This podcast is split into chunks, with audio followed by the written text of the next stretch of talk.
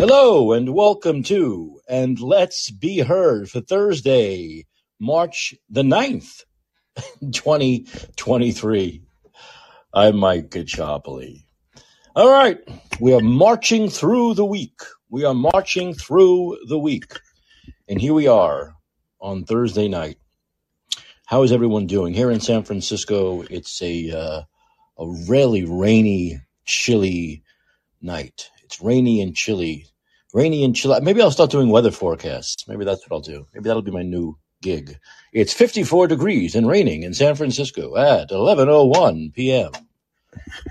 My goodness. I, I you know, I remember listening when I was in radio, we'd listen to the, you know, uh, the news stations. Since I've worked at a news talk station, WABC, we would listen to the some of the news stations that were our competitors, and these news stations would often do really well in the ratings, and they were simply just news repeated every ten minutes, right?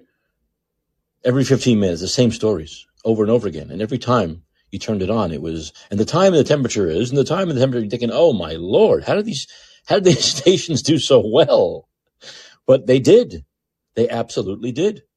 Because people would tune in for 10 minutes, 15 minutes, turn it off. Then a new set of people would tune in, another 10, 15 minutes, turn it off, so on and so forth. And they would get these constant people listening, repeating the same stories over and over and over again. But, but, but you knew that if you needed to know the day's news, you would simply put them on. And I guess what was, what was that 10 10 wins? Give us 22 minutes, we'll give you the world was their slogan. So in 22 minutes, you would hear all the stories hear everything that was going on, including the weather, sports, everything. So that was a great model uh, for that, you know. and I know those stations did very well. But all I can remember is the constant time checks and weather checks. It's 42 degrees at 11. It, it would say going up to going up to 58 in Midtown Manhattan, going down to 42 in Midtown Manhattan. It's, it's constant. I'm like, oh my god, I could never imagine doing that job for a living. It would just drive me insane, repeating the same things over and over again. Um, but anyway, yes, it's a cold, rainy night in San Francisco. This has been very common here.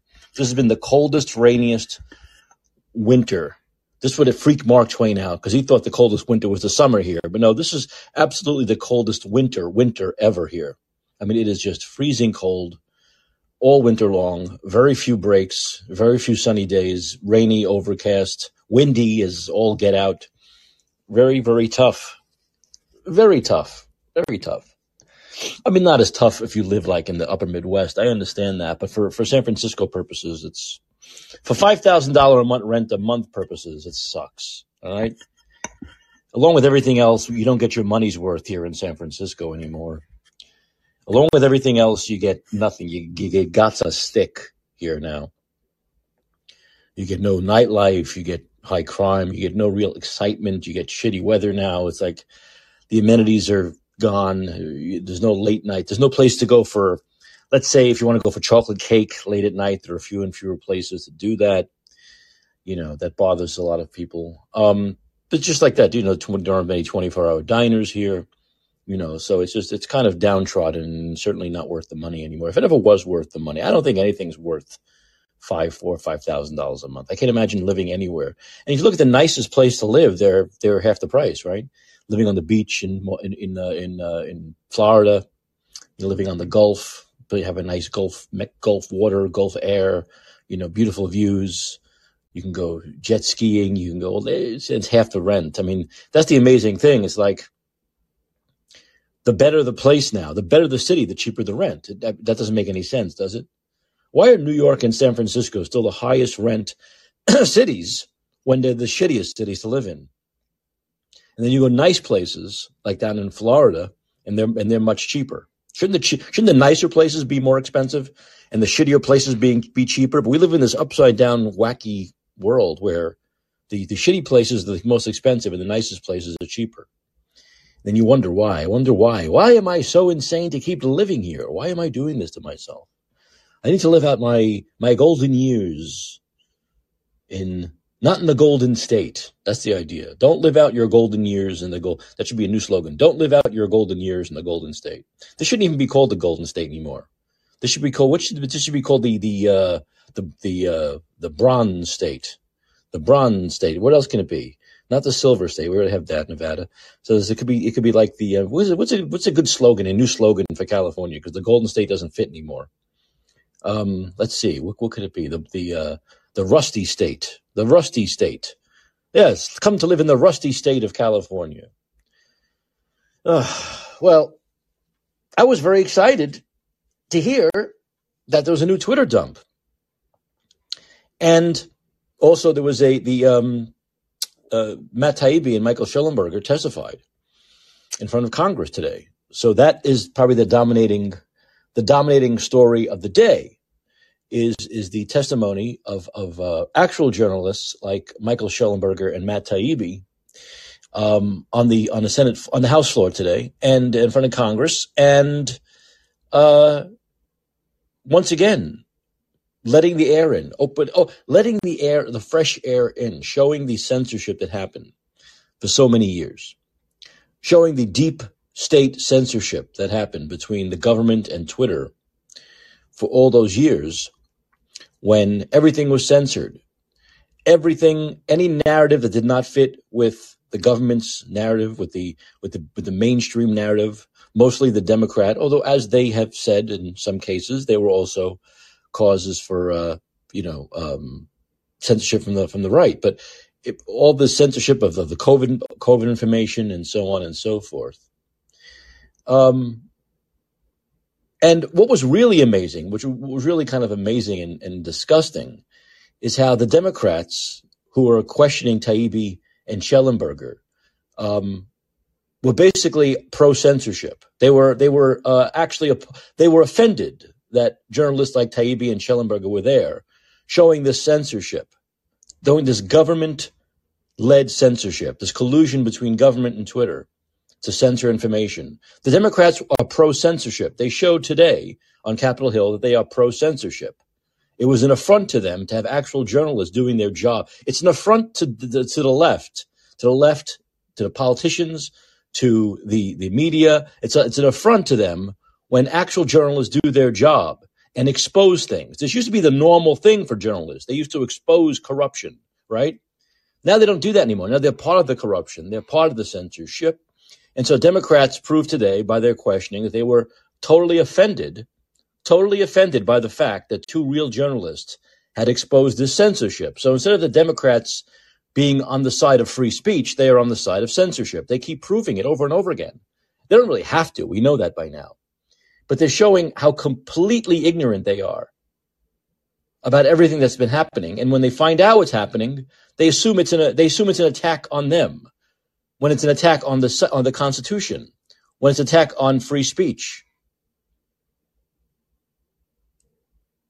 But you see, they're so fucking fucked up with Trump derangement syndrome. Everything comes back to that. Everything comes back to Trump derangement syndrome. I'm telling you, that's what it is. Everything comes back to that. that in their fucked up minds, in their twisted, psychologically deranged minds, all of this stuff, all the censorship was good because it was somehow hurting Trump. Whether it's Russia, Russia, Russia, or or the Hunter Biden laptop, or the COVID stuff, it was all hurting Donald J. John Trump. And and so they can't get that out of their minds, how that is such a good thing to them, how that gets them so excited, both mentally, physically, sexually, and otherwise, that they don't care that there was censorship. They don't care that the Constitution was was trounced on.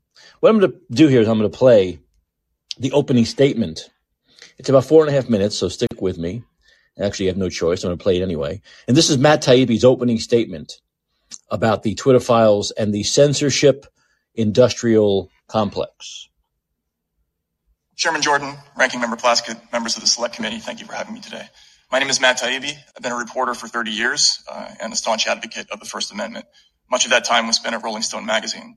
Uh, Ranking Member Plaskett, um, I'm not a so-called journalist. Uh, I've won the National Magazine Award, the I.F. Stone Award for Independent Journalism, and I've written 10 books, including four New York Times, New York Times bestsellers. Uh, I'm now the editor of the online magazine Racket on the independent platform Substack. I'm here today because of a series of events that began late last year when I received a note from a source online. It read, Are you interested in doing a deep dive into what censorship and manipulation was going on at Twitter? A week later, the first of what became known as the Twitter files reports came out. To say these attracted intense public in- interest would be an understatement. My computer looked like a Vegas slot machine, uh, as the, just the first tweet about the blockage of the Hunter Biden laptop story registered 143 million impressions and 30 million engagements. But it wasn't until a week after the first report, after Michael Shellenberger, Bari Weiss, and other researchers joined the search of the files, that we started to grasp the significance of this story. The original promise of the internet was that it might democratize the exchange of information globally. A free internet would overwhelm all attempts to control information flow, its very existence a threat to anti-democratic forms of government everywhere. What we found in the files was a sweeping effort to reverse that promise and use machine learning and other tools to turn the internet into an in- instrument of censorship and social control. Unfortunately, our own government appears to be playing a lead role. We saw the first hints in communications between Twitter executives before the 2020 election when we read things like flagged by DHS or please see attached report from FBI for potential misinformation. This would be attached to an Excel spreadsheet with a long list of names whose accounts were often suspended shortly after. Again, Ranking Member Plaskett, I would note that the evidence of Twitter government relationship includes lists of tens of thousands of names on both the left and right. The people affected include Trump supporters, but also left-leaning sites like Consortium and Truthout, the leftist South American channel Telesur, the Yellow Vest movement. That, in fact, is a key point of the Twitter files. That is neither a left nor right issue. Following the trail of communications between Twitter and the federal government across tens of thousands of emails led to a series of revelations. Mr. Chairman, we summarized and submitted them to the committee in the form of a new Twitter files thread, which was also released to the public this morning. We learned Twitter, Facebook, Google, and other companies developed a formal system for taking in moderation requests from every corner of government, from the FBI, the DHS, the HHS, DOD, the Global Engagement Center at State, even the CIA. For every government agency scanning Twitter, there were perhaps 20 quasi-private entities doing the same thing, including Stanford's Election Integrity Partnership, NewsGuard, the Global Disinformation Index, and many others, many taxpayer funded. A focus of this fast growing network, as Mike noted, is making lists of people whose opinions, beliefs, associations, or sympathies are deemed misinformation, disinformation, or malinformation. That last term is just a euphemism for true but inconvenient. Undeniably, the making of such lists is a form of digital McCarthyism. Ordinary Americans are not just being reported to Twitter for de-amplification or deplatforming, but to firms like PayPal, digital advertisers like Xandr, and crowdfunding sites like GoFundMe. These companies can and do refuse service to law-abiding people and, and businesses whose only crime is falling afoul of a distant, baseless, unaccountable, algorithmic judge. As someone who grew up a traditional ACLU liberal, this mechanism for punishment and deprivation without due process is horrifying. Another troubling aspect is the role of the press, which should be the people's last line of defense in such cases. But instead of investigating these groups, journalists partnered with them. If Twitter declined to remove an account right away, government agencies and NGOs would call reporters for the New York Times, Washington Post, and other outlets, who in turn would call Twitter demanding to know why action had not yet been taken. Effectively, news media became an arm of a state-sponsored thought policing system. I'm running out of time, so I'll just sum up and say, um, it's just not possible to instantly arrive at truth. It is, it is however, possible becoming uh, technologically uh, possible to instantly define and enforce a political consensus online, which I believe is what we're looking at. This is a grave threat to people of all political persuasions. Uh, the First Amendment and an American population accustomed to the right to speak is the best defense left against the censorship industrial complex. If the latter can knock over our first and most important constitutional guarantee, these groups will have no serious opponent left anywhere, if there's anything the Twitter files show, it's that we're in danger of losing this most precious right, without which all democratic rights are impossible. Thank you for the opportunity to appear, and I'd be happy to answer any questions from the committee. Now, the first Chairman thing Jordan. that the first thing that Taibbi had said um, um, in that in that uh, opening statement was that one of the Democrats uh, on the committee called him a called him and Shellenberger so-called journalists. So-called would they would they call uh, Anderson Cooper a so-called journalist? So according to these people, people who read and this is this is like Keith Olbermann, like a, a huge egotistical fucking blowhard, big fucking head blowhard moron scumbag. Like Keith Olbermann is a is a is a journalist. Rachel Maddow, who screamed Russia, Russia, Russia, lies, absolute fucking lies, proven over again lies for three years. Rachel Maddow, here, here, let me make it clear. Rachel Maddow lied about Russia the way Mr. Murder, Alex Murder, lied about not killing his wife and, and, and, and young son. The same thing. She lied. She's a fucking pathological liar. Yet this is, of course, a true journalist who reads off a monitor reads off a teleprompter. Reads off a teleprompter. If you if you want to hate capitalism, hate capitalism for someone who makes thirty million dollars a year to read off a monitor. From what I understand, although I haven't watched that shit network in several years now, once a week. If you want to hate capitalism, hate that about capitalism. Okay. But these aren't real journalists. These are real journalists. Matt Taibbi, like he said, has won many awards. His father was a, a great journalist. Mike in New York, local journalist, NBC News, when I was in New York working in, in, in broadcasting. Mike Taibbi, his father was a, a great journalist. So the Taibbis come from a, a family of great journalists, Matt. Fa- him and his father were both great, are both great journalists. And of course, we know Michael Shellenberger has done, has done great journalism. And if you want great journalism, you got to go on Substack these days. You're not going to find it on CNN, MSNBC, you're not going to find that I love Fox, but that's not real journalism either. It's not real journalism. It's reading off a teleprompter and it's news talk. It's talking about the news. Okay. It's what I do here. I don't do real journalism. I talk about the news. It's news talk. I do my opinion, my, my take on the news items. That's, that's what I do. And that's what they do on CNN. But CNN promotes it as real news. MSNBC promotes it as real news. There are people there who believe they're actual journalists and they're not. None of them are journalists. Zero. Zero. This, these are real journalists, Matt Taibbi and Michael Shellenberger, who uncover, who actually work, who aren't lazy, who don't just read off a teleprompter and make millions a year doing it. They actually work and they're good writers and they write and they investigate and they uncover. And they do what real journalists are supposed to do. The so-called journalists are the ones you see on TV with makeup looking into a camera. Those are the so-called journalists. Okay not Matt Taibbi and and Michael Shellenberger. Those are those are actual real uh, journalists. So just to set that Democratic moron straight. But I think Taibbi did a great job himself of listing off all the things he's done, written for Rolling Stone, and all the awards he's won.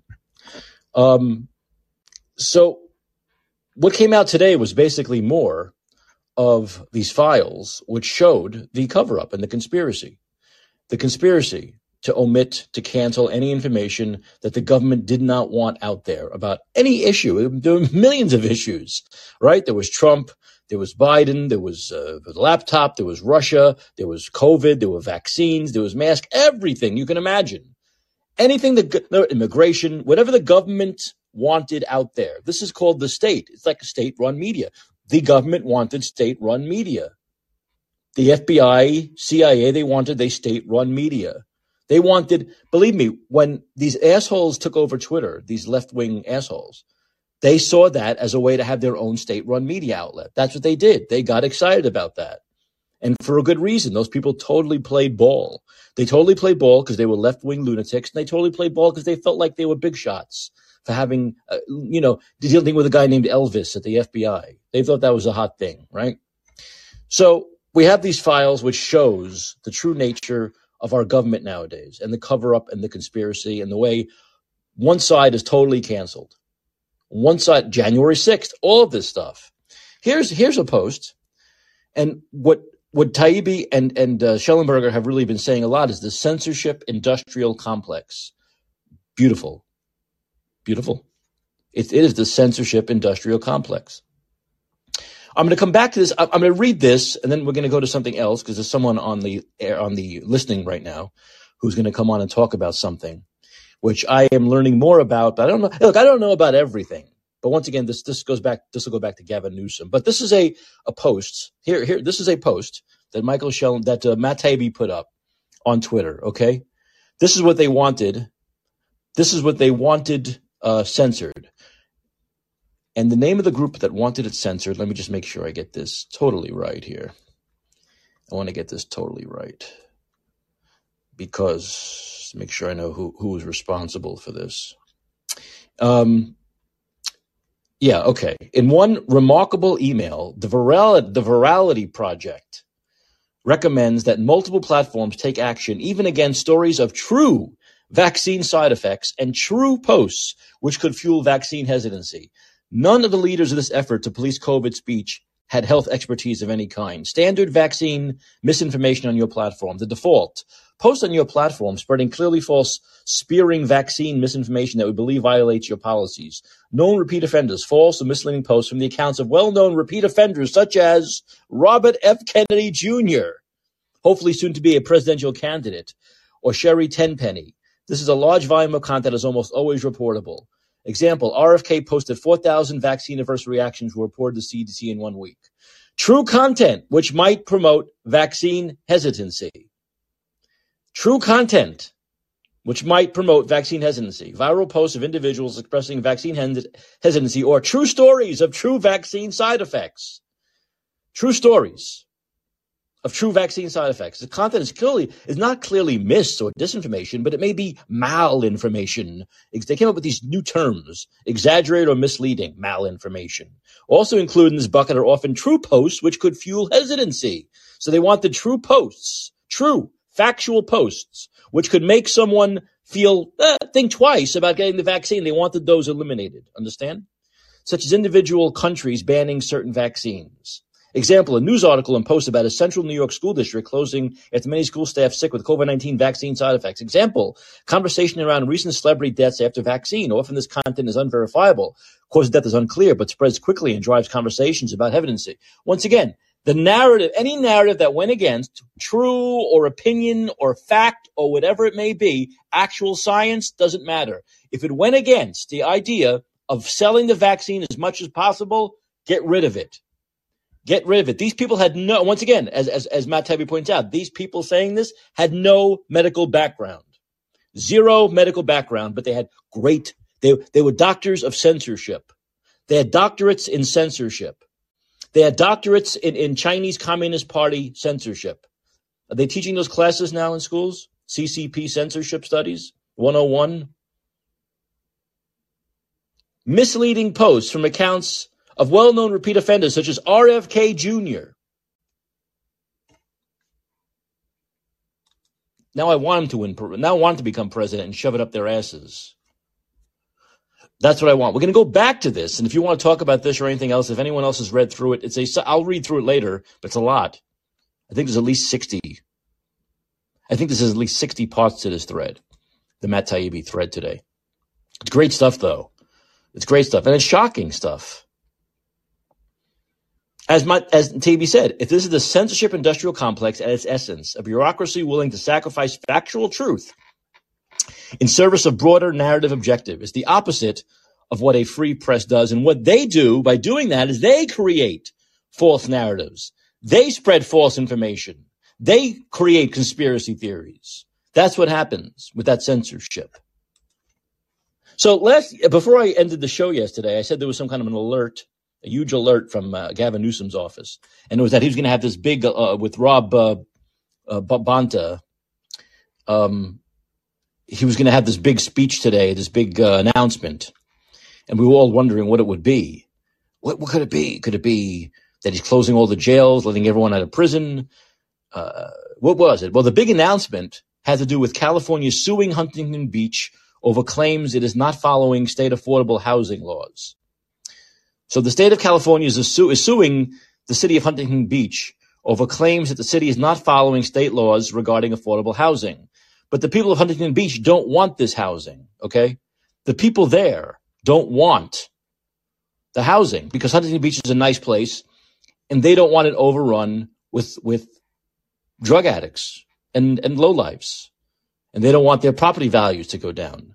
They don't want Huntington, they don't want Gavin Newsom to be able to ruin Huntington Beach. So this is the battle going on. This is the battle going on. So this, so it looks like California is suing. So California, Gavin Newsom and Rob Bonta is suing Huntington Beach to force them, I believe, to create this affordable housing. Do I have that right, domestic? Is that is that the is that the gist of it? Um, yes, sir. Thanks for bringing this topic up. So it's very interesting. So Huntington Beach sued, um, well, uh, Newsom sued Huntington Beach. Huntington Beach sued them back for saying that they're overreaching on their city, you know, ordinances and their city authority. But I think a couple of things um, are here in play. Um, I don't want to speculate too much, but uh, it cannot be a coincidence that Newsom, out of all places, goes after Orange County and after Huntington Beach. It is a nice place. It's one of the more sane places remaining here. And, uh, you know, I don't know how I feel about it. On one hand, you know, we do need affordable housing. On the other hand, we also learned the hard way that, uh, the road to hell is paved with good intentions. And like you said right now, uh, if allowing affordable housing means trashing the most beautiful areas in California, the, the premier beachfront, uh, space, then it would be a problem. And maybe that's what they're afraid. You can, uh, the people who live there, they're afraid. You can call them NIMBYs. You can call them what they want. I think they're proud NIMBYs. They pay a lot to be there. They have a nice, beautiful community. They don't want it trashed with ugly apartment buildings. And, um, yeah. But that's not, this, that's a great point right there. Why? So this is like Newsom wanting to trash one of the few nice areas remaining in California. Why not trash areas that are already trashed, like our city? San Francisco. Build it here. No, we're already trashed. We're, we're in the shithole trash heap. It's not coming back. So why not build? But isn't and isn't this where most of the homeless are? Are most of the homeless here or Huntington Beach? I don't know exactly what I think what they mean by affordable housing is housing for people who are not homeless, who make up to a certain income. That's in theory. What happens in practice, God knows, right? But uh, I think uh, Huntington Beach really cares about aesthetics they don't want ugly apartment buildings. If we were building beautiful buildings, uh, beautiful apartment buildings, maybe that would be a different story.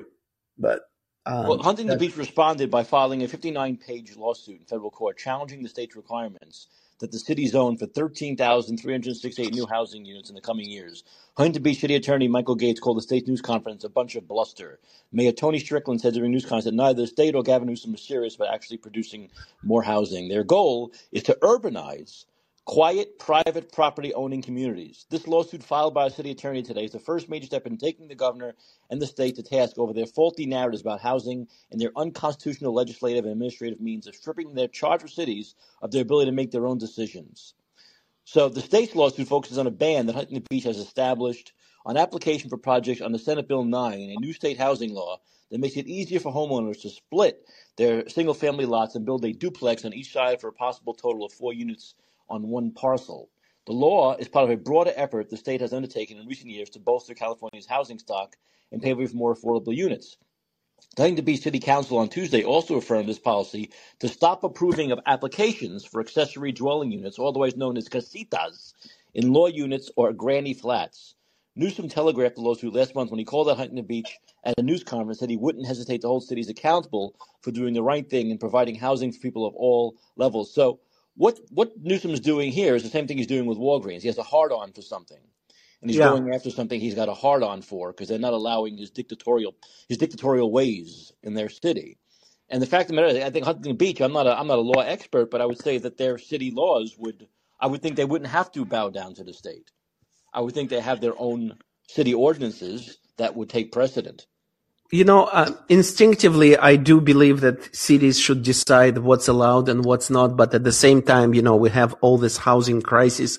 I totally agree with you. Apartment, uh, uh, affordable housing should be in other areas. First of all, in areas that are already like, that are not as nice and also close to services. We definitely have more social services and all that stuff than Huntington Beach, so leave them alone. Uh, well, you have like he wants to turn Huntington Beach into San Francisco, and that, that's that's how they should go after him.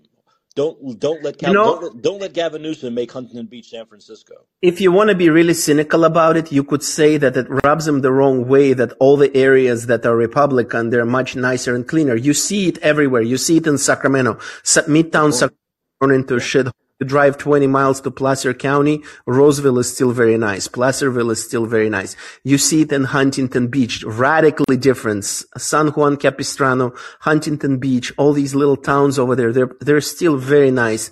They're very pristine. So that hurts him because this is like a, in, uh, this is an image. How can you deny? How can you deny then when you have a different party in, in charge, then things are way better. So maybe he wants to, demolish it so that there are no more examples like this. I don't know. Well, no, that's that. It seems like to me like he wants to he wants to trash Huntington Beach. That's what Newsom wants to do. He wants to trash Huntington Beach, and it really you you could. I think you're putting your finger on. He's a chip on his shoulder over the fact that this is a a non lunatic left city run. It's not even is it Republican? I don't know. It's probably just moderate, right? It's probably just normal people. It's mostly it's mostly Republican, yeah. yeah. And so let's uh, say yeah, center right, center right, and Yeah. he wants to trash them.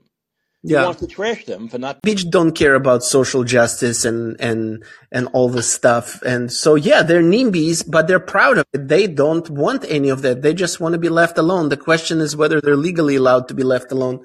That's yet to be determined. I guess we'll live and see. Well, yeah, well, uh, you know, but my my hope is that Newsom will. He since Newsom seems to lose in court all the time, right? Does he ever won in court? I don't. I don't. I don't He doesn't care. He tries if it works, just like Biden. If it works, it works. If it doesn't, it doesn't. All he can do is try. well, he's a bully. I mean, he's bullying Walgreens. He's bullying Huntington Beach. The man. He was bullying doctors not so long ago, and that didn't work, right? He was bullying children with vaccinations. Yeah. Yeah. Yeah, so he's a bully. It's like it's his way or the highway. It's dictator Newsom. That's what he believes in dictatorship. What he says goes. This is what we saw during COVID, right? What he says goes. He, he- I think the he thing makes about- the laws. He makes the Yeah. laws. I think the thing about Walgreens is disgraceful for several reasons. First of all, with all the shoplifting, they deserve a break. Secondly, here they're caught between states that make all these abortion pills illegal to sell versus states like California that insist on it. So he really, there was no reason to go after them except for virtue signaling and try to appear as some kind of hero to his side in all the most perverse ways possible. Yeah, exactly. Well, that's and as I said yesterday, that's what he wants to do. He wants to virtue signal and appeal to the extreme left wing base that he believes could carry him through a Democratic primary. That's what he's trying to tap into. He's trying to tap Yeah. into that that extreme left wing, you know, uh, ultra woke, ultra virtue signaling base. You know, gay rights, abortion rights, uh, you know, pro choice, all that stuff. Just all the all the bells and whistles that get the extreme left wacko fringes excited and they hope and he, they, he he hopes that they will carry him through a primary um, against other people who may come across maybe as more centrists. You know, so that that I think that that's what it comes down to. That that's what he's positioning himself to do here. You know, and and uh, I, I think Huntington Beach should be left alone. That's my opinion. They should be left alone. If they don't want this, if the people once again, if the people don't want it, and they voted in people who don't want it, that's the way it should be. And there's no reason why a Gavin Newsom should be able to step in, and the state should step in and say, "No, no, we're going to impose our will on you." There's, there's no Yeah, you have so many other towns. You don't have to, um, you know, I mean, he's not going to Hollywood, right? He knows he can't do that. why doesn't he do it? putting Yeah, why in doesn't he do it in Hollywood Beverly Hills. Hills? Why, why, why, Yeah. doesn't, why doesn't Hollywood welcome it? Why don't the Hollywood elites welcome? Yeah, why don't the Hollywood elites welcome this housing? I don't, I don't get it. I don't get it. I've been through Beverly Hills. There's a lot of open area. In fact, they could what they can do is some of them have so much space, right? They don't need all that space. So some of them, why can't they just cut their acreage in half and give it to and make it And put some housing? tents over there on maybe some self s- safe injection sites, maybe. Every time I every time I drive through Beverly Hills, whenever I'm down there, I always think, "Wow, this is really spacey, roomy. You could definitely build a lot of affordable housing here." So why don't they, why don't they, why don't they want it? Why isn't it YIMBY Hollywood? Why isn't Hollywood YIMBY? Why aren't the Hollywood elites YIMBY? Why does it always have to be imposed on people who don't want? I thought that's what I thought. Domestic. I thought that the liberals wanted this. The liberals believed in this. So why don't they do it in liberal areas? They're not going to get any backdraft in liberal areas. So why don't they do it? There. Okay. I don't get Uh. I, I think they admitted that all they want is to say certain things to absolve themselves of guilt and not go an inch beyond that, to do nothing else. Just talk about it. That's what your senators do. That's what your supervisors do. We should do this. We should do that. Well, then fucking do it. Uh, shut up and don't talk about it. No, exactly. Yeah. You know, so this so this is the latest thing. This was actually the big. He's such a more. This guy is such a jerk. That was his big announcement today. That was the big secret he had yesterday. They- they- No, they- he says he's done with Walgreens as if we didn't lose enough businesses, as as Oh. as if not enough places shut down. We need more. We need to make more enemies because we don't have enough. And who was hurt the most during COVID? Like Walgreens, right? I mean, they were hurt Yeah. a lot during COVID and the riots and all that stuff and crime between COVID and crime. They they they've been totally decimated in California. They've been to- Fighting Walgreens is really shameful and unworthy, unworthy fight that he took. It's really lame and low and just blah. Well, and as know. I've said, this is Walgreens policies in other states, not even this state. In this Right. state, they're selling that that that that, that child killing pill. They're, they're selling it. They're, they're, they're selling. I don't know why they don't. Why don't these? You know, these PR guys get paid so much fucking money. Why don't they? Why don't they um, uh, package this stuff the way I'm packaging it? Who who who who supports a child killing pill? But they'll call things like the pro-choice pill, the pro-woman pill. The they, why don't they call it they, what it is, which is the child-killing pill? And I want the voters to vote for a child-killing pill, but they won't. T- they they really need to call these things what they are, and they would get many more people on the either on their side or the people on the other side would just shut the fuck up because they want they wouldn't want to be seen as murderers and lunatics. So this, but that's what this is. But what I'm saying in California, any woman can get the child killing pill anywhere they want. Right. right. But Gavin Newsom, listen, this is how crazy this guy is. I know you'll agree with me. He wants to impose his will not only on other cities in his state, other counties in his state, but on other states. Yeah. The Walgreens thing has nothing to do with California. It has to do with other states. So he's he's minding his he's minding other states' business. Now, the only reason you would mind other states' business is if you're looking to maybe one day be the ruler of those states, just the way you're the ruler of California, right? Or appear want- a hero today. Yeah. Yeah. Yeah. So yeah. He, he's absolutely positioning himself. And that's what he wants. He wants to get that little niche of the extreme left wing, the virtue signaling, woke, um, you know, uh, hot button issues like gay rights and, and trans rights and, and, and, and abortion rights. He wants to get that group, those groups, those, yeah. those, those absolutely, you know, these useless, worthless, virtue signaling groups on his side in order to make a run for president in the Democratic primary. And every day, every day he goes in front of the mirror, domestic. You could every day Gavin gets up and he goes in front of the mirror and he gobs his head with the with the uh, hair gel. Right, he puts the whole the whole you know thing of the whole eight twenty ounces of hair gel in his head every day. And he looks in the mirror and he does his little speech. He practices his inauguration speech and he gets on his knees and he says, "Please, please let something happen to Joe Biden."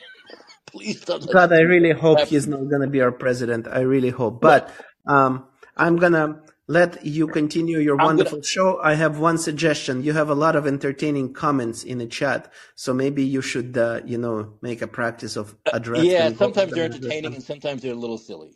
It depends. Right know. now, there is a mix, and some of them uh, might be yeah. worth reading or addressing. But those people, those people who are putting those comments, can uh-huh. actually uh-huh. can actually call in and talk if they want to. You know, they can actually call in and say those things. I think they know. I think they know that. Yeah. yeah. Thanks, domestic. Thanks for Thank coming you. on. I appreciate it. I appreciate your. Thank insight. you, Mike. Thank of you. Of course, of course, of course. Yes. Okay. Um. Okay. Lover. No, I'm joking. I'm joking. I'm joking. It's a joke. I need to joke a little here. Hey, Bill. How's it going, Bill? Hey, Mike, can you hear me? Yeah, we're giving them a little old razzle dazzle today. Give them the old razzle dazzle, razzle dazzle them, baby. This is what we got going on, right? Yeah, I mean, exactly. Listen, there are some good comments. Murphy and, and Gators there, and I'm there. Got a good crew and putting in some stuff in yeah, live chat. Talk about RFK Jr. a little bit. I see down there. Yeah, yeah. Do you well, think, do you think RFK Jr. would be a heroic figure for us? Yeah, I do. I, I just uh, would hate to see his family lineage have another tragedy, another assassination or something happen to them. That was always the rumor. I don't know if it was true, but that was always the rumor around mm. why Teddy didn't run for president. Wasn't that true? That they would said that he was afraid that they would assassinate him, or his family was afraid. Um, I, is that the same? Wasn't that the Chappaquiddick incident where yeah, the, the Chappaquiddick guy? Yeah. yeah. I think he was kind of tainted by that, don't you think? Where he'd have a hard time shaking that off in a I presidential it so, It was just when he was running for president. It was so. It was what two decades later. It was so. Yeah. So far, he had been in Congress and everything, right? So yeah. senator for so long. Yeah, it, it might have been brought up, but I mean, I don't know. I mean, it was it was just ancient history by the time he was going to run for president. That's that's true. Um, hey, the guy's, yeah, I think the guy's a good sorry. swimmer, though. If you're a good swimmer, I mean, that's a positive attribute. um, I'm sorry, Mike. I, for some reason, I heard I had a little trouble hearing what you just said. Can you I say the guy's a good. The guy was a good swimmer, though. Obviously. Oh, he was very good swimmer. Yeah, not good enough to go save the woman that uh, ended up in the bottom of the, the body of water there, unfortunately. But anyway, um, So yeah, I mean, I think like I know. Okay, it, to me, it's more of a class warfare than a right-left paradigm. You know, I, I, this is the way I see it. I put some stuff in the live chat about the Rockefeller plan and um, the Kissinger continuum, which is on um, Unlimited Hangout. You know, the Bilderberg World Economic Forum continuum and um, the controlled demolition to our uh, manufacturing base. Obviously, you know, the free trade agreements that have done that bipartisan. I, I just, I don't know what else to say other than all these issues kind of, we can even jump to the Flexner report and Rockefeller medicine and, and, you know, what eroded the naturopathic colleges in this country, the defunding. Um, it's, it, to me, there's a bigger plan and it starts with the uh, people who are uh, Bilderberg Group and um, whoever those families are. And I, am not an expert in this and who they all are because that's a secretive body on some level. But I think the face of them now is the World Economic Forum, and it's pretty public who those people are and how everybody's involved, from non-government organizations to government uh, personnel in different countries, and the, where we always like to kind to take a shot at imitating Klaus Schwab. Oh, I'm very proud of my young global leaders, you know, Klaus Schwab and uh, Yuval Harari. Yeah, not bad, huh? You know. So, you know, if we've been penetrated, the world doesn't, don't you love the word he used? Like, we're going to stick it right up. We yeah, penetrated. He, he that word, penetrated. Like oh, he loves using that word. Boy, doesn't it feel that way? Like I mean, unbelievable. he wants to penetrate all of us. Yeah, and but then again, look what they've done. They've infiltrated uh, governments around the world, and this is uh, the policies are set and and uh, discussed uh, at what level, and then disseminated through the other bodies. There's a book, Giants, which is um, Peter Phillips out of Sonoma State College, and uh, he also put some videos out. He's calling to those uh, the giants, the globalists, uh, to help save humanity, literally to stop what they're doing um, it's 2018. He put that out. Um, and so, you know, there's a lot of people, obviously, who've pointed this in the past, including JFK in his 1961 speech on secret societies, the monolithic conspiracy.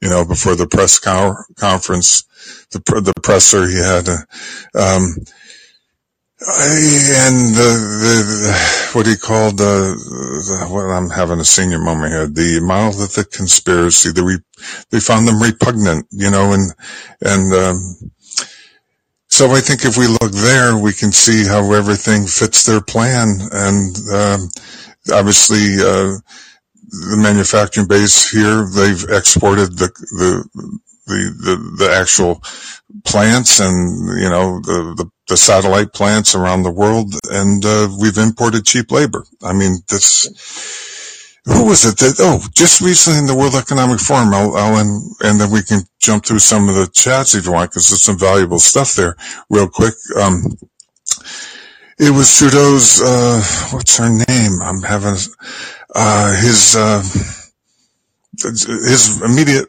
subordinate who spoke at the World Economic Forum, who basically said the middle class in America. Freeland, says Murph? Murph? Was that her name? It's a female, right below yeah. Trudeau. That the, yeah, her statement at the World Economic Forum was that the American middle class needed to take a pay cut to get the labor costs in line with those of the world. In other words, to bring jobs back here, we'd all have to take a pay cut.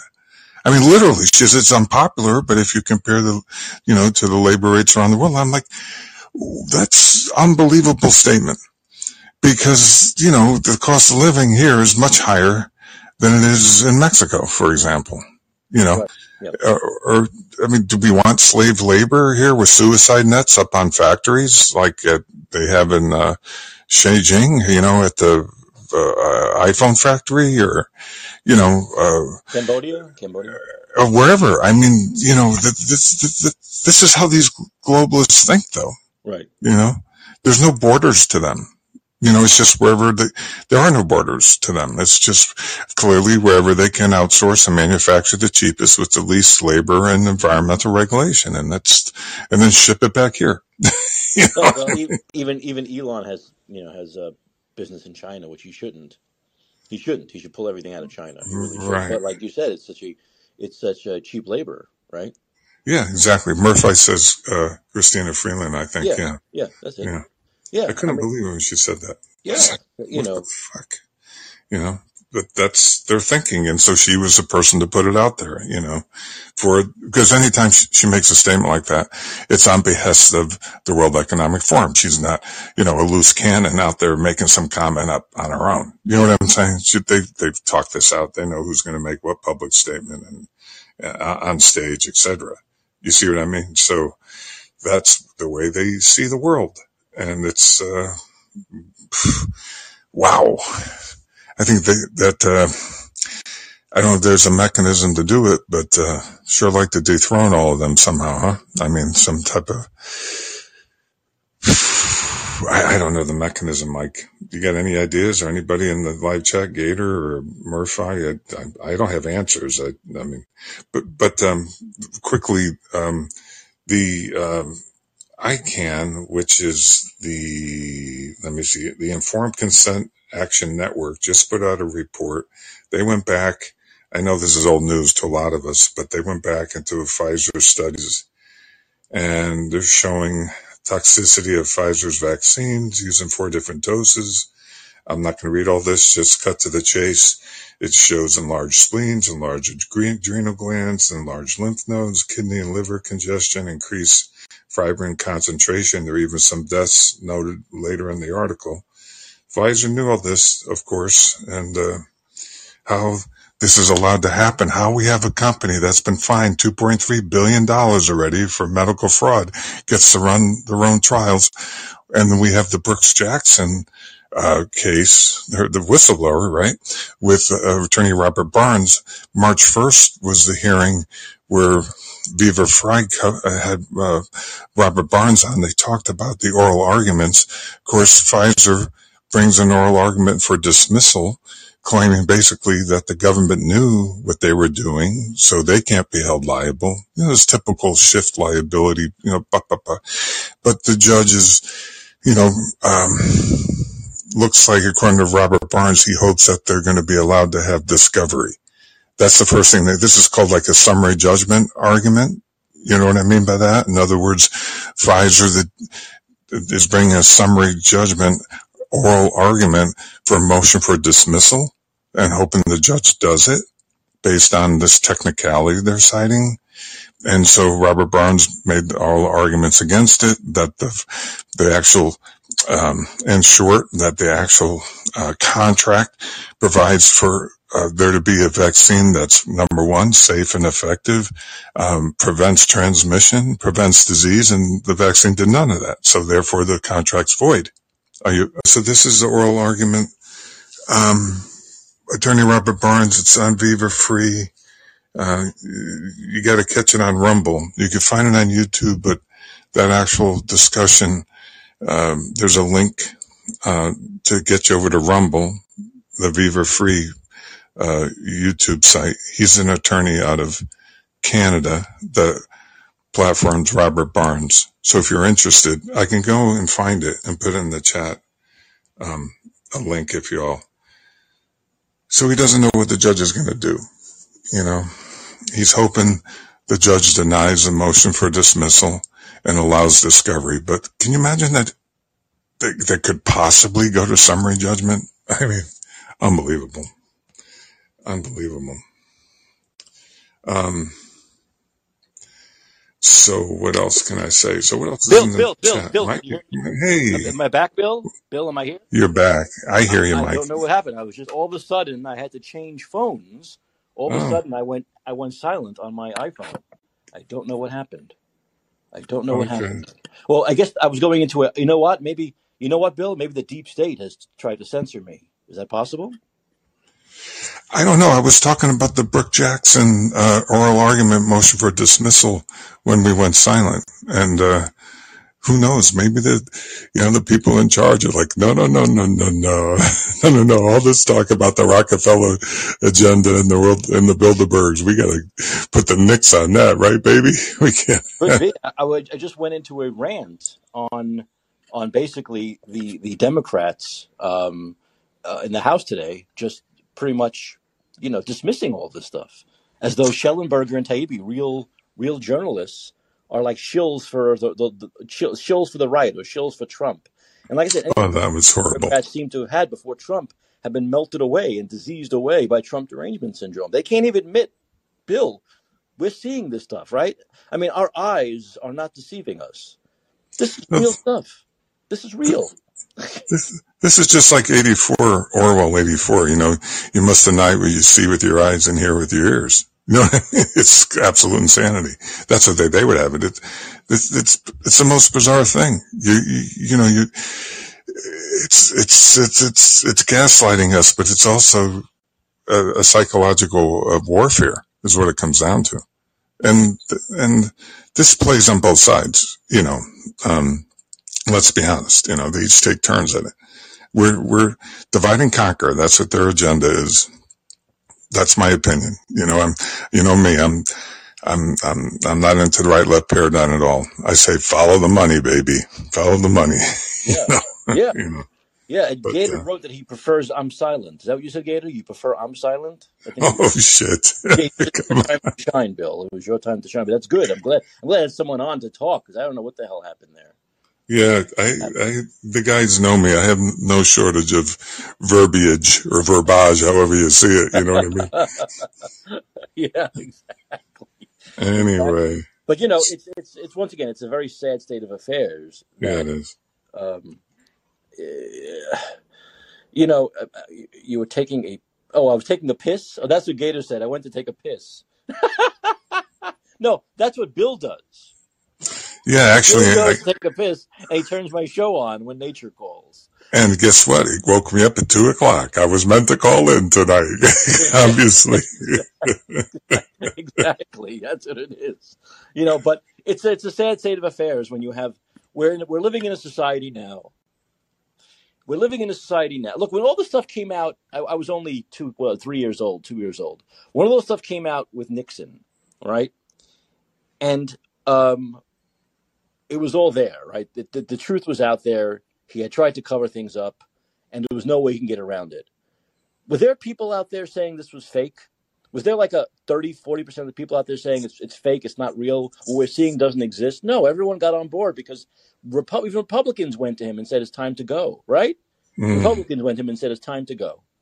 Now mhm. we're living in a world now where when you have actual facts and reality and right in front of you in black and white, you pretend it's either not there or what you're seeing is different. Bill, there's it's we we live in a we live in like a clown car world Oh, where yeah. where there's no actual reality anymore. Where we can't we can't come to a consensus even when all of the evidence is piling up and piling up and piling up. We can't come to a consensus. Well, mhm. It's but insane. I want to validate that. I mean, a couple of quick things.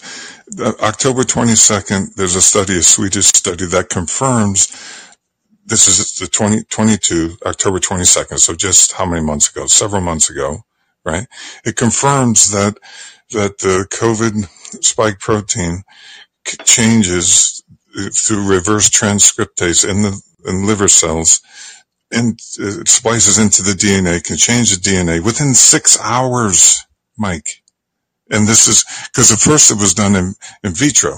You know what I mean? And the original study, in other words, in a test tube type situation where they saw that it did that in the human liver cells. Now this recent study, I stumbled on it in an expose cites a confirmation of their findings and that they did some actual human testing and found that it actually did that in some people within six hours.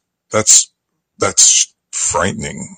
You know, how many people have been affected that way? I don't know, but that's in the, in the live chat. And, um, that's, that is so disturbing because, uh, if anyone doesn't understand that, it means the body becomes a permanent uh, producer of that particular spike protein for that particular uh, variant, uh, which means your body is constantly producing it. It becomes part of your genome, and, and it says in the article, passed down to the like from mothers to to offspring.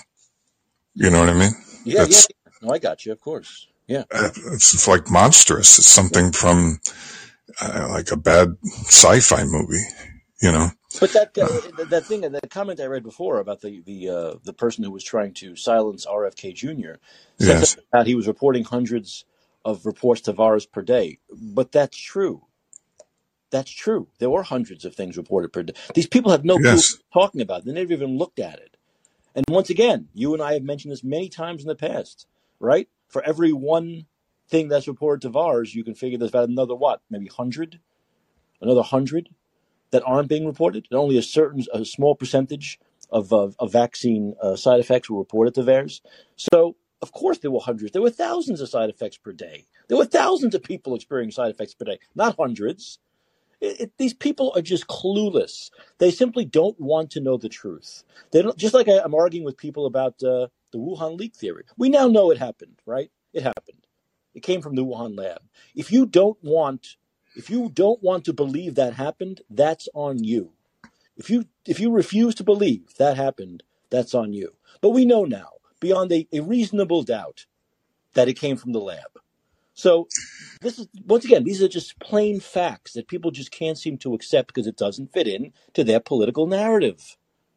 Right, but uh, let me just say, Vader's Gator's making some corrections on on what I had said, so I defer to that. He's saying that uh, it's confusing to me because the way I perceived it was this recent report was confirmation of the in vivo trials, but Gator's saying no, And it's uh, well, the potential for DNA interaction. He'll, he'll, talk. You'll say. yeah, he'll he'll straighten that out.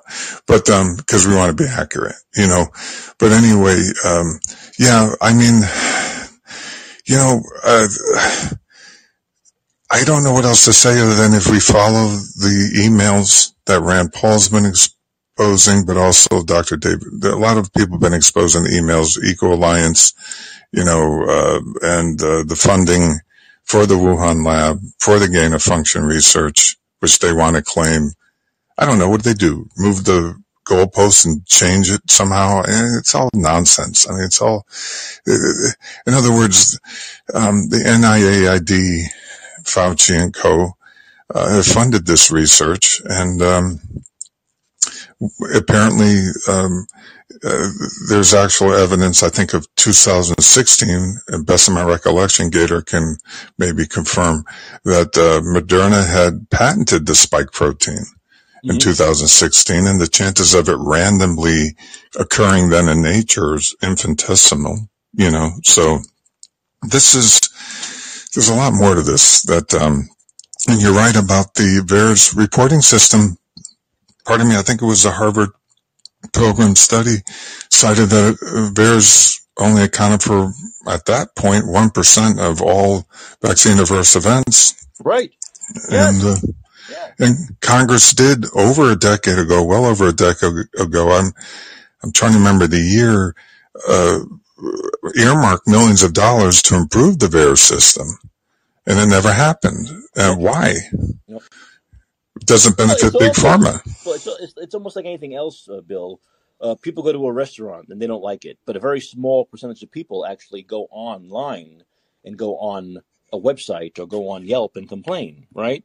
So mm-hmm. you can bet that if you go on Yelp and you see 20 complaints about a restaurant, there are probably, you know, there could be possibly anywhere from 50 to 100 times as many people who had the same experience who just didn't bother going on. And the same thing with VAERS. It's the same. This is why I also learned when I was in uh, talk radio my mm. boss would tell me that for every, I, b- I believe it was for every like hundred people that listened, 2 mm. people call in.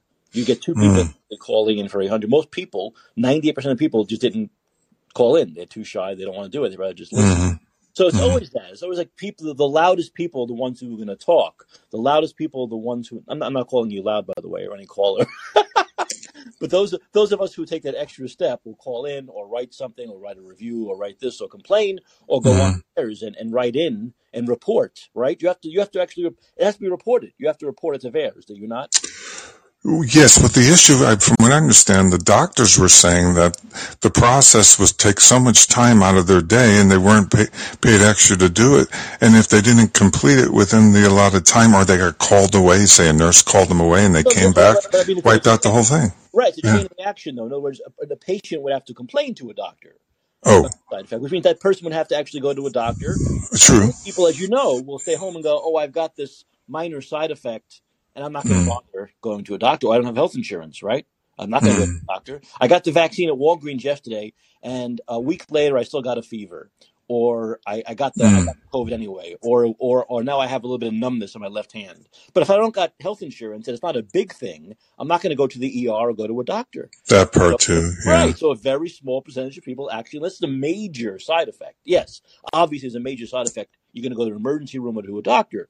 But a lot of mm-hmm. people, just from minor side effects, especially if they had no health insurance, the flu mm-hmm. shot, that the vaccine was free, but the health the health care to, to get the health care after you have a side effect isn't free, Bill. That's not free. Yeah, yeah, that's that's very true. There's there's layers to this. The other thing I know, there's other callers. Let me just end by touching on yeah, the January 6th issue. You know, when I first saw those videos of the DC cops moving barricades aside, you know, walking people down the stairs or up the stairs and taking selfies, I'm like, this is all a big, I don't know, production. You know what I mean? Because clearly there was plenty of emails ahead of time on what may transpire that day, and FBI had been surveilling emails, and yet the the the the the, the police, the DC police, nor the National Guard, nothing was bumped up to have the kind of security that would reflect the thousands they expected to come and go and listen to Donald Trump speak, and then go. They knew they were going to go to the the Capitol you know what I mean? By the emails. So we didn't see any step up of any police or the National Guard run in. Why did Nancy Pelosi have her documentary filmmaker daughter come to the Capitol with her that day? Yeah, exactly. So I mean, come on, you know, it's it's ridiculous. She knew something might happen. She knew it was a probably better than 50-50 chance something would happen, and so she had her daughter there, ready to film it all, ready to yes. reaction that she's going to punch Trump in the face if she sees him. Come on, this, it's all set up. It's ridiculous. But to, you have to keep in mind too. You have the shaman who's a, a military, uh, naval veteran, right? And then you had the FBI uh, implants who were encouraging people to go in, go in. You know, I forget that fellow's name. Um, you know, this is a. It seemed to be um, uh, orchestrated on a lot of levels. And then there's the Tucker reports that also nine police officers of DC cops were showing the shaman around and actually from room to room and unlocking doors. It's like recording. That was the video. We saw it. Yeah, exactly. Like, okay, so here's how you get in here. Here's you got. So clearly here he is. He's a military veteran and he's, the police are, so this has all been planned ahead of time. That doesn't happen on the day he shows up. Terrorist, they're going to take him down and handcuff him. There's right. There's no. one of him and he's half fucking naked. That's what I mean and and, and of course the left wing media reporting is of course all screwed up as usual and a bunch of lies. They're they're saying that Tucker Carlson's creating his own narrative. He's not. No. He's saying they lied to us by withholding all of the evidence. Well, they claim now the chairman on the, on the Democratic side, there's a report he's claiming they didn't see that. I don't believe any of it because Tucker says that his staff saw it and they know that because those videos that were watched were marked. So, you know, I watched a little bit of the Tucker reporting. Tucker also said that they, Fox, his producers himself, have offered all of that video that mm-hmm. was given to them to any news outlet that wanted it. We talked it. Of course. He confirmed it. He eh, he asked all these journalists, "Do you want it?" And they said, "No, we don't want it." Bill, they're full of shit. They're not real journalists. They're not curious. They don't want to investigate. They're lazy, and they just want to promote the DNC narrative. That's all they're there for. That's all they're there for. Okay, we'll run with that for a moment and consider too the cop who supposedly was struck in the head with the fire extinguisher. That never happened. That was a lie. He did die, but it wasn't that way. It wasn't that way. Right. How many times did they lie about that? How many times did they lie about that? And the, and the left wing media says nothing about that lie that was perpetrated for weeks and weeks and weeks that had people believing this guy was was was to three or four people took a fire extinguisher and right. bashed him into head, causing him to go into a coma. That is not what happened. He had a heart attack later. later. Right. Right. Now there's a couple more tidbits I picked up I'd just like to add, and I know Gator wants to speak, so I'll end it with this, and I appreciate you, Mike, you know, us having the time to talk. Thanks for Um, holding court while I was silent. I appreciate that. okay. You have to go back and listen. We're like, Mike, what happened? You know, anyway, like anyone in the audience, can they hear Mike? Can they hear me? Where's Mike? Anyway, so, any, um, uh, okay, my train of thought, where was I? Oh, oh, so that has to lead one to question two things. One, even Tucker reports that it's not clear how the shaman got in. Well, there's surveillance footage, so they must be able to figure out how he got in. I mean, unless he showed up in plain clothes and got all that garb on to become the shaman and they can't through facial recognition determine who he, he got in somehow. That's got to be surveillance footage somewhere. Number one, unless he came in with a bag over his head. You know what I mean? to the Capitol after everyone else had broken in.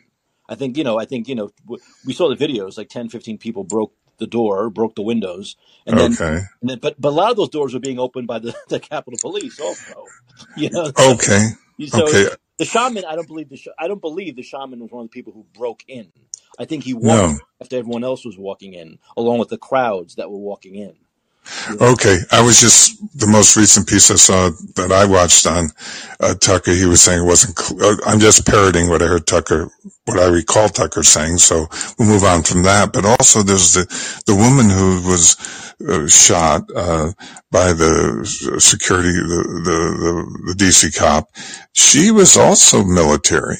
Um, uh, remember there was allegedly a woman shot and uh, in the chest, I think, and went down. He shot her through the one of the windows and I'm sorry, with the glass and one of the doors. And then we have to wonder at that point, with everything else being not real, I I don't know. Did that even really happen, or was that stage two? Because you know they can act anything out. You know what I mean, Mike? I don't want to sound crazy, but it's not because movies look- appear real. Well, You know what I mean? with the woman that was shot is that there's Right. investigation as to why she was killed. There's no investigation. She had, she was not armed. That's a that's a. Right. She was not anywhere near. The, I saw. We did see the video of him shooting her. Right. It, it was very. It, it was. It was like a quick thing. It wasn't very clear. Yeah, there's that's it. There's not multiple angles, and there's no follow up of her being down. Are they applying pressure? Where's all the cell phone footage? Yeah, I, I think. I mean- think what happened was they were trying to get into that area, right, which I think Mhm. led. I think wh- which would have led to the areas where the the uh, senators might have been. Mhm. Um, no, they were all under lock and key. But I think, and I think she was like going through. Uh, She was like going through a window. I, I from what I remember, she was like going through a not armed, but she was like uh, she was like trying to get in through the window, and the and the Mhm. cop, Capitol the cop pointed the gun at her and shot at her as she was trying to come through the window. So he killed her basically for what she was doing was breaking and entering. She was trespassing, Mhm, right? mhm, She was definitely trespassing, but but who? I don't remember the ordinance for trespassing being execution. Right. There's no equal force uh, No, she there. had no Yeah. gun. She had no weapon. She had nothing. Right. Just a skinny woman. You know, and, and Right. other people coming uh, coming through, and he picked her to kill. So it's like you wonder what, but there was no investigation. That, that's the point. There was no even investigation over that. In normal circumstance, there would have been investigations over something like that if a cop killed someone for trespassing. Okay, put a pin in that thought now. Now consider this one more thing. The Smith Modernization Act, which lifted the ban on domestic propaganda signed by Obama 2012 and baked into the National Defense Authorization Act in 2013, allowing the State Department to pay mainstream media to propagandize us if it suited their narrative. Uh, that's pretty thumbnail version. The Smith-Mundt Act was uh, 1948, I think it was, and it was modified in 2012. Okay, is it possible that that's even not real incident? That that was a production? That she's not dead? She's in a witness protection program somewhere. Anything's possible at this point. The guy wasn't struck in the head with the uh, the Oh, oh, oh, extinguisher. that narrative was absolutely wrong. Yes, that narrative was absolutely. The only difference is I did see the video Yeah, of, him shooting the gun. You heard the gun go off. You saw her fall down. right. About to scream. And there were there were witnesses. There were people who spoke right after that who were around her and said they saw her, you know, bleeding and bleeding out. Okay, so that appears legitimate But we, then. the, That's the, not a but the, the odd thing with the with the Sicknick thing was there wasn't one video camera anywhere. And you know, right. a million. We saw there were a million different angles in the Capitol. hmm A million hmm video cameras in the Capitol. There was not hmm one video camera that caught that. Well, there's a reason why it didn't happen. It didn't happen. yeah, Right. it didn't happen. Yeah, but you you see what happens here is now because there's so much deception, then one even get, begins to question something like, No, of course. Once you of lie, course, the boy that yeah, cried wolf. Once you lie, right, once you lie, you can't be believed about anything. That's true. That's true. And that wasn't a small lie. It wasn't like they said, um, we think this might have happened, and then a day later they said, no, no, no. They said, this is how this guy died. And they kept right, on saying it over and over, Mm, adding to right. the story and adding to the story and adding to the story. And then they Mm. never actually retracted anything. It's A madness. side note, oh yeah, he didn't die this way. He had a heart attack two days later. it's like, what? I know. You know, it's ridiculous. You know, you know why? Because they know once they tell the lie, millions of people hear it, and that's all they remember. A Bill, of a lot remember that's true. the lie. All they remember is the lie. So all you have to do is lie, and they'll remember that. That's it. Say it again, Joseph Gerbel. Yeah, Gerbel. yeah. Go, let, let me go to Gator. But that, Bill, thanks yes. a lot. I appreciate the call. Yeah. Thank you, Mike. All right. Thank you, Mike. Okay. So, uh, Gator, um, you like the you like the Bill show? You want me to you want me to shut up for a while? Is that it, Gator? You there? But Bill Bill knows plenty to to to fill the fill the time. He did he did well. He did. He Um, did. Yeah, yeah. I mean, you know, he's he's he's he's pretty well read on a lot of you know the yeah, the kind of yeah. um, the science stuff on uh, on COVID. I mean, I'm just thinking about kind of um, you know he was asking the question of like you know what do we do? What what what can be done?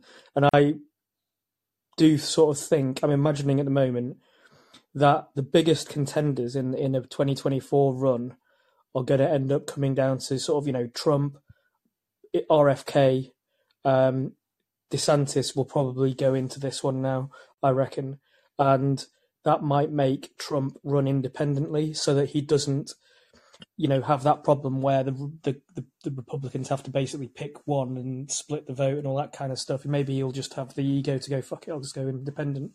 And I'm kind of wondering about how Robert K- RFK Jr. can basically defeat the issue of being managed out by the DNC, because I because because somebody was complaining to me today that RFK has always endorsed Hillary Clinton and all the all the standard DNC draft number one draft picks, right? Who are all obviously corrupt as fuck, right? So he has to some people, to these people who were complaining about his endorsements of them, that that affects their willingness to vote for him, right? And I'm kind of saying, well, he's imperfect. All people are imperfect.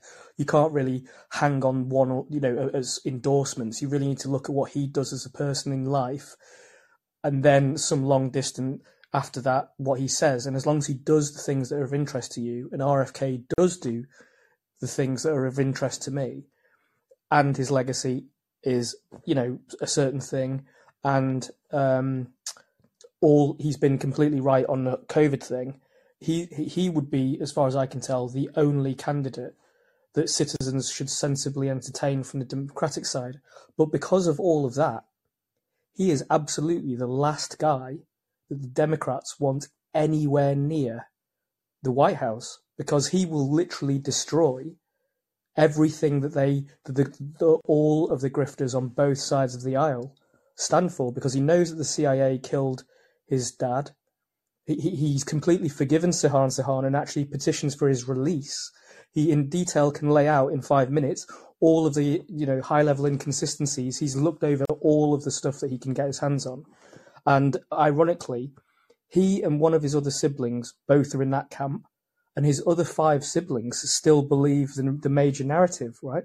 Which which is even more unusual to hear that, because I'd have thought that if if you can convince RFK, you should surely be able to have convinced every other member of his family, but it's not like that.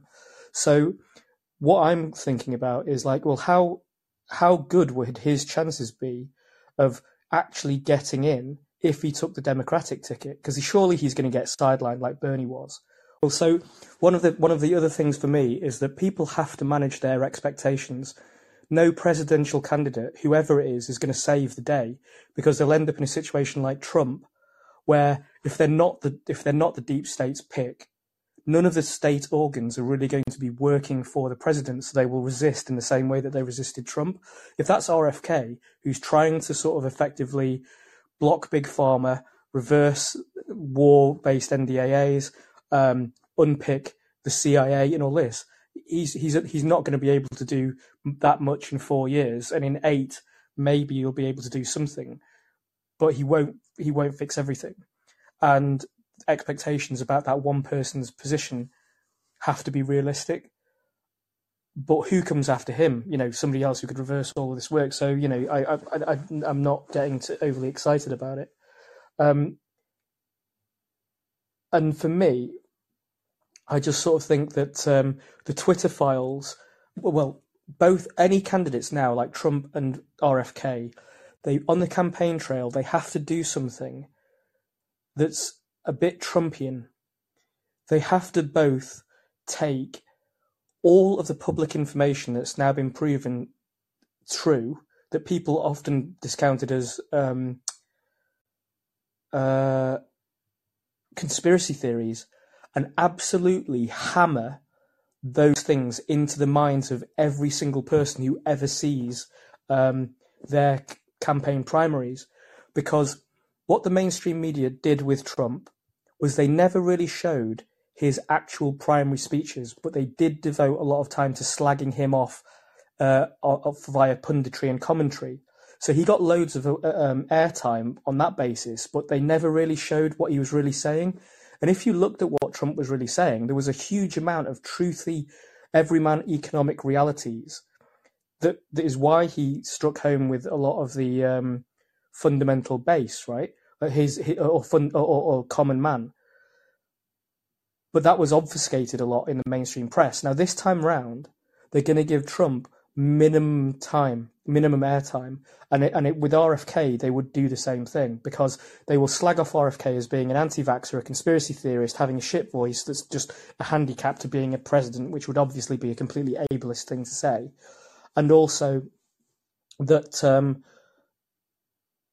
you know there'll be something else about um, his unsuitability based upon something made up, like lack of polit- open political positions or something to do with his past, right? They'll they'll completely sort of marginalize him and character smear him and everything like this. But both of those two guys in their campaigns have a chance to sort of circumvent the mainstream the mainstream system if they're clever about how they use publicity platforms that are independent of the media because they have they both now have the right to say Everything knew was wrong. Hey, Gator, Gator, back now. Yay, Gator. Do you have any? Is there someone? I don't. I don't mean to say this in a sarcastic way. No, no, no. Is Is there anyone you like? Is there anyone who you'd like to see run for president? I think RFK is the only is of all the people I want to see tested in office. It's him. I, I, I, if I was an American voter, no matter what ticket he ran on, I would vote for him. So you would. So he yeah. is your guy. Yeah. Yeah. He's, I, the, I, he's the only right. one that has done a track record of doing things that directly feed actual citizens' interests. He's the only one who's ever put his money where his mouth is and pulled off a $2.5 billion law case against Big Pharma. He's been right on everything, CBDCs, all of this. And, and, and that's what I want to see tested. It's like if you put RFK in and he and he backs off his agenda lines, then you know that the system can never be saved because it will overcome somebody like him. But if he goes in and he takes it to the the wire, and just goes all the way, doesn't stop working as hard as he can, and then he even probably get assassinated. You know that you know that a everything you think is is bad is it, you're on the money. B that you you know that it's possible to get a guy like that in you know, and there it's just the classic, it's the classic Kennedy Hope syndrome, isn't it? Yeah. Why I think that if he got in, he would actually be assassinated because the deep state would be telling you, just like with RFK and, and JFK, no, guys, voters don't run this system. we fucking run this system. And your hope, or the ability for us to take your hope, allow it to percolate to a certain level, and then destroy it in front of your face is the true hallmark of true power. But you have to put those candidates in all the time in order to beat down the system. So I would back him on that basis. Yeah. Uh, yes. I mean, he has backed establishment characters and uh, establishment candidates in the past. There's no doubt about that. He has, you know, um, but I do think that right now he's probably perfectly suited to run. But look, you think the Democrats, you think the Democrats squashed Bernie? They would really want to squash him for running Of against an incumbent. You know, for, for running against an incumbent, they would they would not accept that. They would never accept it. So, so is it feasible for Kennedy to run on an independent ticket and actually win? I don't know. We've talked about this in the past. The independent running. It's it's tough for independent to win the electoral college, Gator. It's it's almost impossible. People is just so they're so trained to vote for a Republican or a Democrat. You know that an independent, even even in what was it one year? Who was it? Was it Perot? Yeah, Perot. Right? He got like what did Perot get? The 20, 19 percent of the vote. Okay, unheard of, unheard of. Not one electoral vote. Not one state did he come close to winning. So that's the problem. But what what is it? What is it that because because to me, it's a con to believe that the popular vote affects anything. Because really, if it's divorced from and doesn't influence directly the the electoral college vote, then people's popular vote doesn't mean anything. So what is it that actually f- swings or affects Popular vote- voters? The popular vote doesn't mean anything. It, absolutely, the national popular vote doesn't mean anything. You have to win states. You have to win states. So, So- the fact of the matter, all all, all independent uh, candidates have done in the past is take a vote away, usually Yeah. from a, a Republican more or a Democrat more. Just like that's why Bill Clinton in '92 with the Perot uh, election there um, won, uh, beat George Bush, George W, uh, George H W Bush. He won the election by with like 41 percent, 42 percent of the vote overall, because that's all he needed. That's all he needed to win the electoral college was 42 percent of the national vote. And he ended up winning the electoral college. You know, so it's I don't know. To, to me, it's um, it's impossible. I wish it weren't impossible, but it is impossible. You know, but let's put it this way. Let's put it this way. It, it's it's it's it's very possible that RFK Jr. could win the Democratic primary, even with the Democratic Party being. Remember, he's still a Kennedy, a lot of connections, a shitload of money. Uh, people, you know, he, people are tired of Joe Biden. They don't want him. Democrats in polls don't want him to run again. Um, he's he's eighty, going to be at eighty-two years old if he takes office again. There's a lot. He, Kamala Harris is his VP. There's a chance she would become president. There's a lot going against Joe Biden. Hmm. So RFK could have a, a decent shot to win. I mean, the thing is, as well, what you what the, what the lesson the, the lessons that need to be taken away from Trump's uh, election is the way in which he actually pulled no communication punches whatsoever. I mean, ignore the fact that once he got in, he didn't live up to his big talk about Hillary Clinton and um, WikiLeaks and all this other stuff where he was like bigging himself up, sounding like he was going to do the right thing. He was obviously saying that for effect. But the fact that he was able to go lying Ted Cruz, he had no shame, lying Ted Cruz because of this, or you see all these people. I'm a businessman and I've paid off all of these people in the past. They're all corrupt and now they owe me favors. That's the system you live in, right?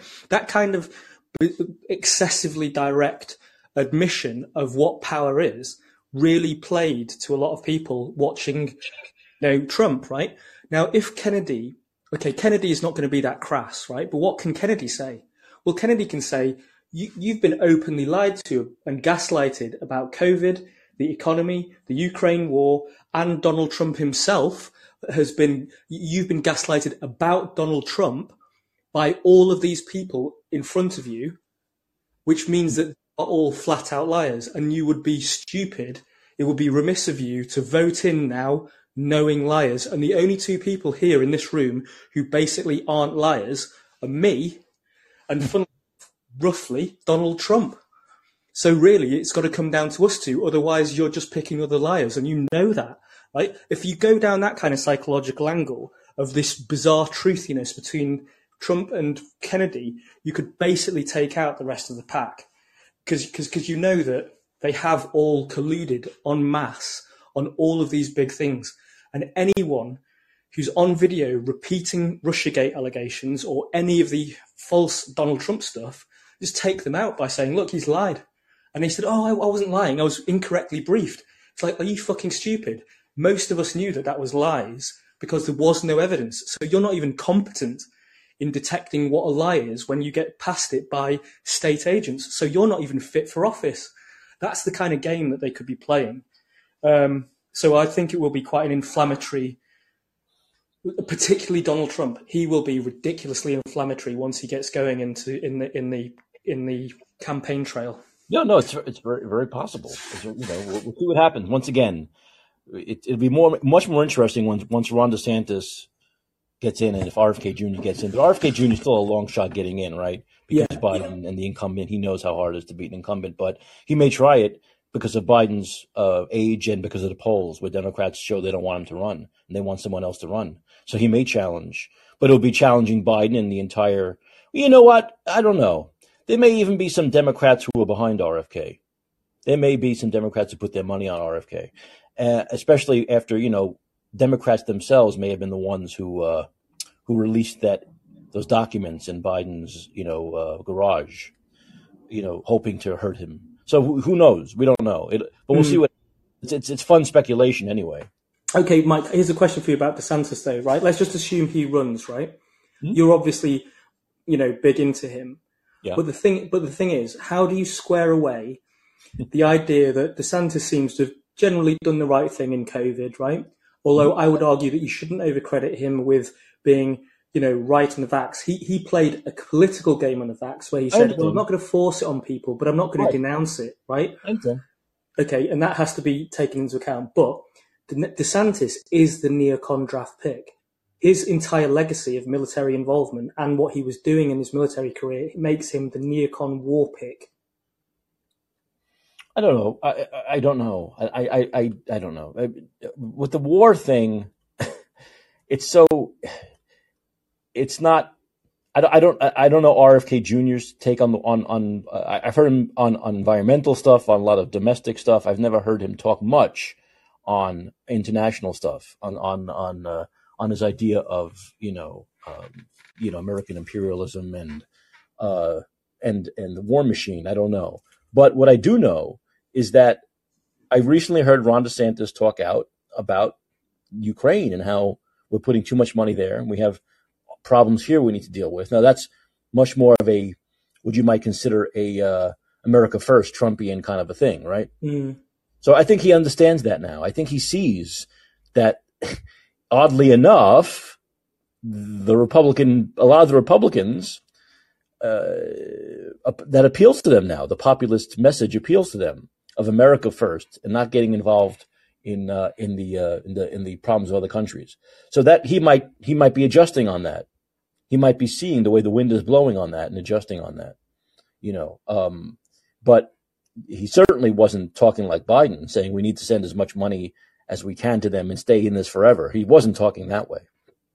So, you know, I, I think that I, I think that because Biden and the Democrats have gotten so far, so so entrenched with Ukraine I think that has given people like DeSantis and some Republicans an opening to oppose that kind of a thing, right? And start to take the America First, more populist point of view, uh, anti-interventionist point of view. So I don't know. We'll have to see. What, what, this will all come out in the wash.